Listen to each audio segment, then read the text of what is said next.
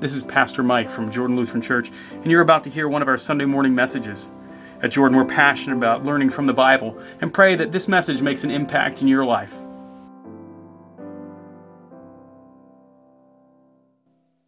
A few people have, uh, but those who have not, you will leave today going, I should have known her name. She's someone whose name I should have known. Uh, she is an abolitionist who, several months uh, after the start of the American Civil War, found herself in Washington, D.C. Uh, and as she was gathered there in D.C., she happened to see earlier in the day a skirmish uh, between uh, portions of the Northern and Southern armies. Uh, and she sat down in her hotel that night and she penned lyrics to something that you know very well, but you didn't know it was Howe. She pens the words to Mine Eyes Have Seen the Glory of the Lord, or as you know, uh, the Battle Hymn of the Republic. It'll actually carry two different names. Now, what's interesting is she penned those lyrics, uh, but the song was already known, or at least the tune. Uh, the tune that you know uh, was popular by the 1850s. The tune is Glory, Glory, Hallelujah. Uh, so you, you kind of, oh, like, oh, no, that's the refrain, Pastor. I know. I know. The tune was already there in the 1850s. And she had heard the northern troops as they went in, she heard them coming down the road, and they were singing John Brown's Body. John's Brown Body was actually uh, an anthem that was being used as a cadence march for the soldiers in the north. So she heard them going into battle, and she thought, you know, what if we were to write something else? And she writes uh, this hymn in 19, 1861 in November, there in D.C. It gets published uh, in Atlantic Monthly in February of 1862, is the first time it's actually published. And I want to read from you the fifth stanza. And you, you know, some of you are going to, like, you can't help but kind of break into it. It's one of those uh, kind of hymns. In the beauty of the lilies, Christ was born across the sea with a glory in his bosom that transfigures you and me as he died to make men holy, let us die to make men free while God is marching on. Now, I wanted to bring this hymn forward to you, thinking back 150 plus years, because it's got that word in there. and here it is with a glory in his bosom that transfigures you and me. You don't use the word transfigures all that often. For many of you, you use the word transfigures one time. It is today, Transfiguration Sunday. And now I brought forward, you go, oh, I actually did sing it maybe one other time throughout the year when I sing the Battle Hymn of the Republic. And, and now I'm kind of getting where that is. So I wanted you just to sit on what this is to think about transfiguration. Now, it is a day where you can kind of do one of two things in the church. You can either go, wow, Transfiguration Sunday, this is awesome, and you kind of go towards, I like the church even more, or you do this Transfiguration, I have no idea what that means, and you kind of float off into, into this world where you're going, Pastor's doing the churchy thing. He seems happy, so I'm going to let him go. I mean, he's really excited about this big word. Um, and afterwards, I'll just shake his hand and say, Man, you smiled a lot today. I mean, and that's what you'll say. You'll be like, I don't know what to say about it really, but I know he seemed happy about it. So we've got this transfiguration word. Now, today in both Exodus 24 as well as Matthew 17, you have what are called theophanies. You're like, oh, great, he's doing it. He's going even deeper into words. Theophanies are where God makes his presence known that you can tangibly see, taste, feel, touch. The reminder that God does not want to be away from you. Uh, the only reason God's away from you is because sin is in your life. God has made it his entire love and desire revealed to you in the scriptures. He wants to be back with you. That is what the revelation of Scripture gives to us. So as we step in, uh, Exodus 24, we had the theophany, Jesus' presence there on Mount Sinai. Uh, did you actually catch the, the opening uh, to the text? Did anyone kind of get the beginning? Uh, I'm not going to spend a lot of time on it. Anyone get the opening words of that text? I know Tanya did, because she read it. Do you trust what Moses does? Anyone recall? Because it was weird enough.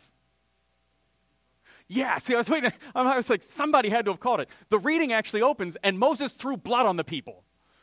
You know, it's just one of those readings where you're like, clearly I didn't hear that right. I mean, you know, I mean, Tanya's wonderful. I mean, clearly, no, no scriptural reading would start with, you know, the leader of the people throwing blood on them.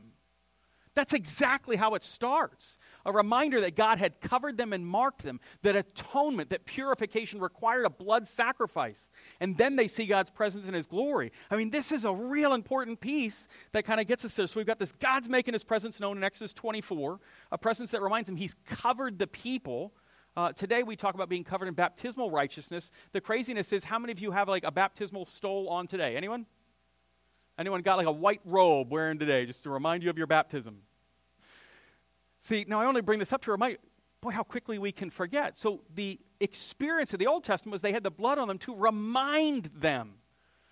Because guess what? As people, we have a very what type of memory? We have an exceedingly short memory.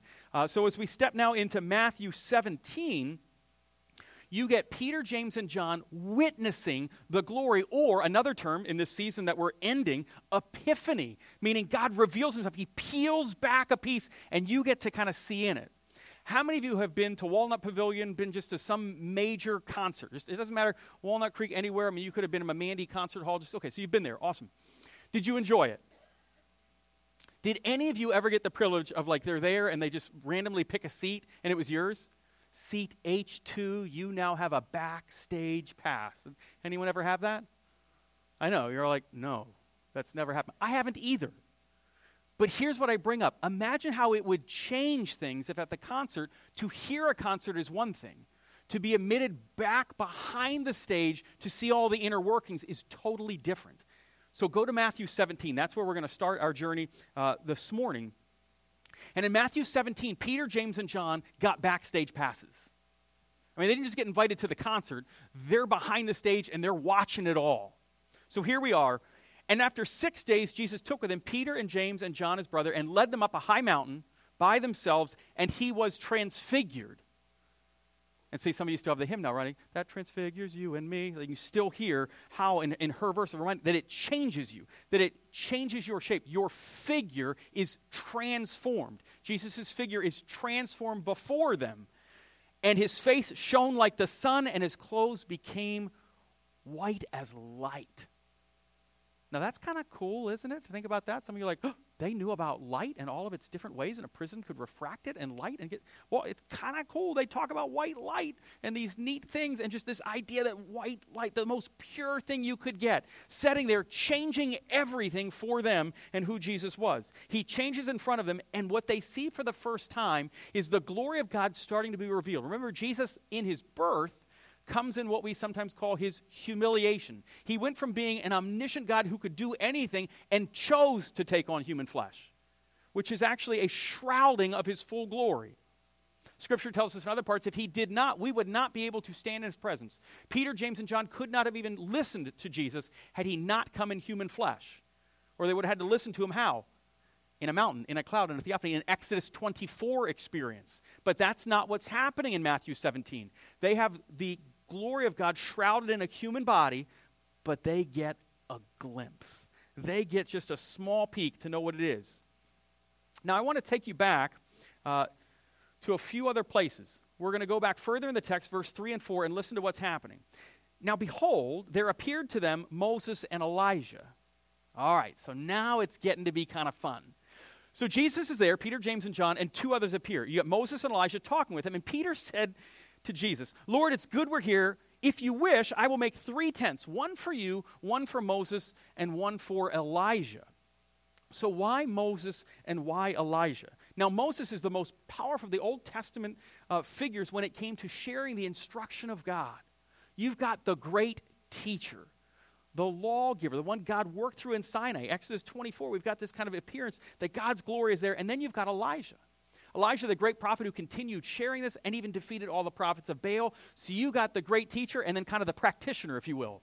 So you got, hey, I taught it, and then here's the guy who carried it forward. And they're both there. And then you got Jesus. This looks like a great triumvirate. Like you got uh, all the things that you need. Now, what's interesting is how the text continues in verse 5 and 6. He was still speaking when, behold, a bright cloud overshadowed them, and a voice from the cloud said, This is my beloved Son with whom I am well pleased, listen to him. When the disciples heard this, they fell on their faces and were terrified. So remember, the voice speaks, and some of you are like, oh, it's baptism day. Yeah, it's kind of an echo of Jesus' baptism. It also is an echo of Exodus 24 and that cloud that comes out as you get God speaking, a theophany. But as it speaks, something else happens. And what you notice is the disciples do what? They they fall down. Now, these are people who had been there with Jesus. They've been gathered with him. They've known all the things he said and done. But now, when this voice comes, something's different. See, the glory of God is not just like a hug and a handshake. We make God too personal at times. And what I mean by making him too personal is you forget he is the God of heaven and earth. He is God Almighty, the maker of all things seen and unseen. That's a majestic image. Uh, don't get me wrong, Jesus walks on the earth and they see him. But when you start to see the glory of God, it changes you. And Peter, James, and John just start to hear that and they drop in fear. They're cowering because what's happening is unlike anything they have experienced. And then it happens. Verse 7 and 8. But Jesus came and touched them. You may just read past that text. You may have heard it, but I don't know if you've ever noticed in Transfiguration, Jesus just doesn't come and talk to them. He's not just a voice. Jesus understands there's something about being human that we like touch.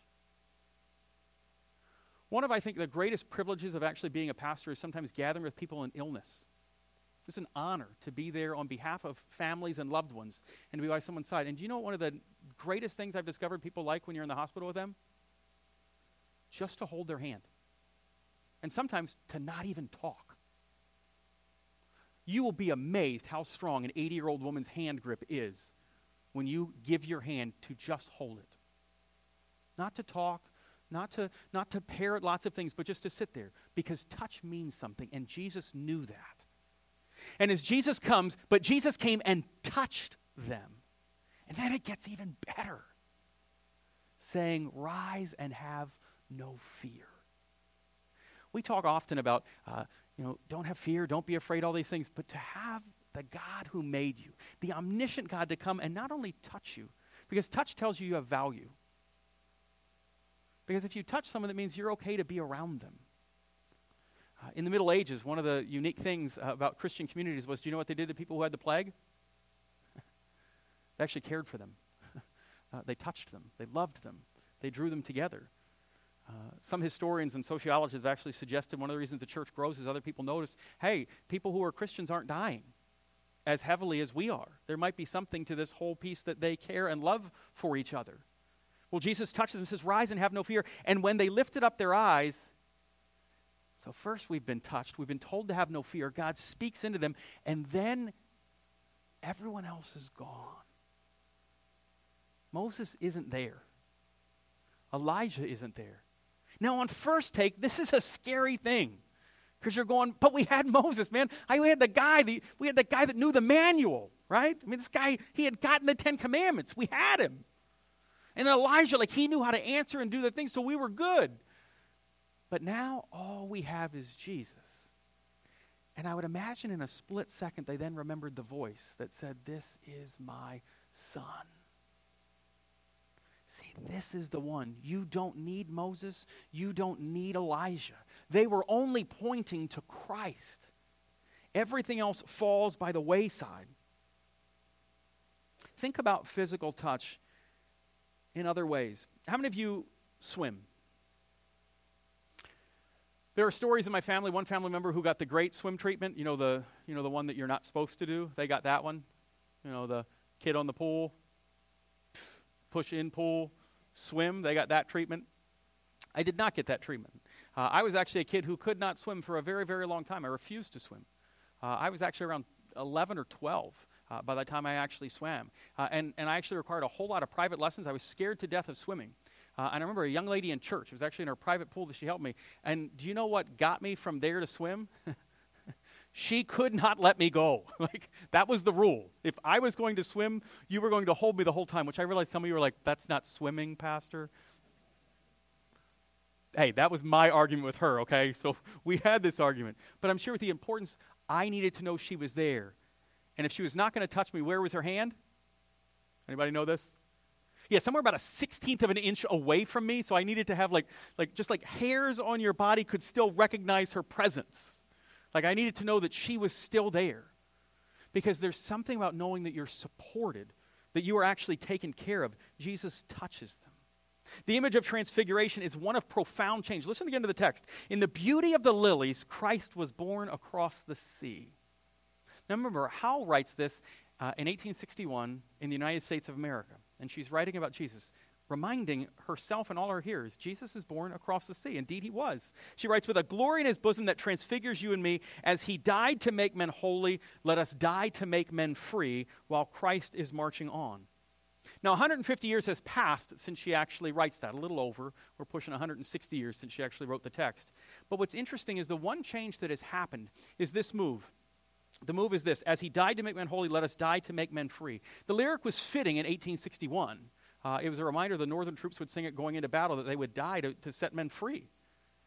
Uh, but many times you may know the hymn not as that, as he died to make men holy, let us live to make men free. Some have changed that language to realize that the hymn has transcended just that one image to realize uh, you and I will likely not march into a battle today. Uh, but we may live in Christ today in a way that will help others to see this glory that moves forward. We live in a world that has this different piece, but great adversity. Think of this in life great adversity often leads to triumph. Some of the greatest things that you've experienced in your life started out not being all that grand. Uh, but as you got into it, you saw what God was up to and what he was actually doing. Second Peter uh, brings this back to us. This is Peter following what he experienced there in Matthew 17. He writes these words to remind us about what it is to have a firsthand account. For we did not follow cleverly devised myths when we made known to you the power and coming of our Lord Jesus Christ. But we were eyewitnesses of his majesty. Man, that's Matthew 17 right there. We saw it. I was there at Transfiguration. That's what Peter's getting to you here. For when he received honor and glory from God the Father, and the voice was borne to him by the majestic glory, This is my beloved Son, with whom I am well pleased. He experienced it. Peter wanted to make sure that you didn't confuse Jesus with anyone else. He's not some teacher, he's not even Moses, and he's not Elijah. He's the one who's left, and he's the God that touches people. And he still touches people today. This is the joy of a God who comes in the font inviting at the table feeding, in the scriptures speaking. People wonder, where is God? Read the scriptures and realize God is often right there. You just have to have your eyes, the scab fall off your eyes, and what's in your ears be unplugged to recognize what God is doing. Did you know the gospel of God doesn't actually need embellishment? That's the most amazing thing about the scriptures. Sometimes we want to put so much around it and decorate it and do other things the glory that transfigures you and me. God's glory does that. not some cleverly devised scheme. That's what Peter wrote. We did not follow cleverly devised myths. He goes, I'm just telling you what I witnessed firsthand. We're changed by the life of Jesus, and God's work didn't end on Mount Sinai, Exodus 24, where we started. It doesn't end with Jesus' birth, it didn't end after his ascension. And the power of God continues today moving in each of us. So as you have chance this morning, we're about to sing another hymn. We're going to sing the hymn, Tis Good Lord to Be Here. Because I want to take you from the glory that transfigures you and me to remember what it would have been like to have been on that mountaintop. But as you hear the hymn, I want this word, and you'll sing it in a few moments. I want this one to take you home. Because in the hymn, it reminds us of this amazing thing. It tells us that we want to stay on the mountaintop, but God follows you down into the plain. Peter, James, and John wanted to stay up there, but there came a point where they had to leave the mountaintop and go live their lives. But don't miss for a minute God doesn't leave you alone, He follows you into the plain. We're glad you've connected with us online and look forward to the opportunity to see you in person. On behalf of everyone at Jordan, we hope you will join us as we gather in worship of our Savior Jesus Christ every Sunday morning at 9:30 at Beaver Creek Cinemas in the peak of good living, Apex, North Carolina.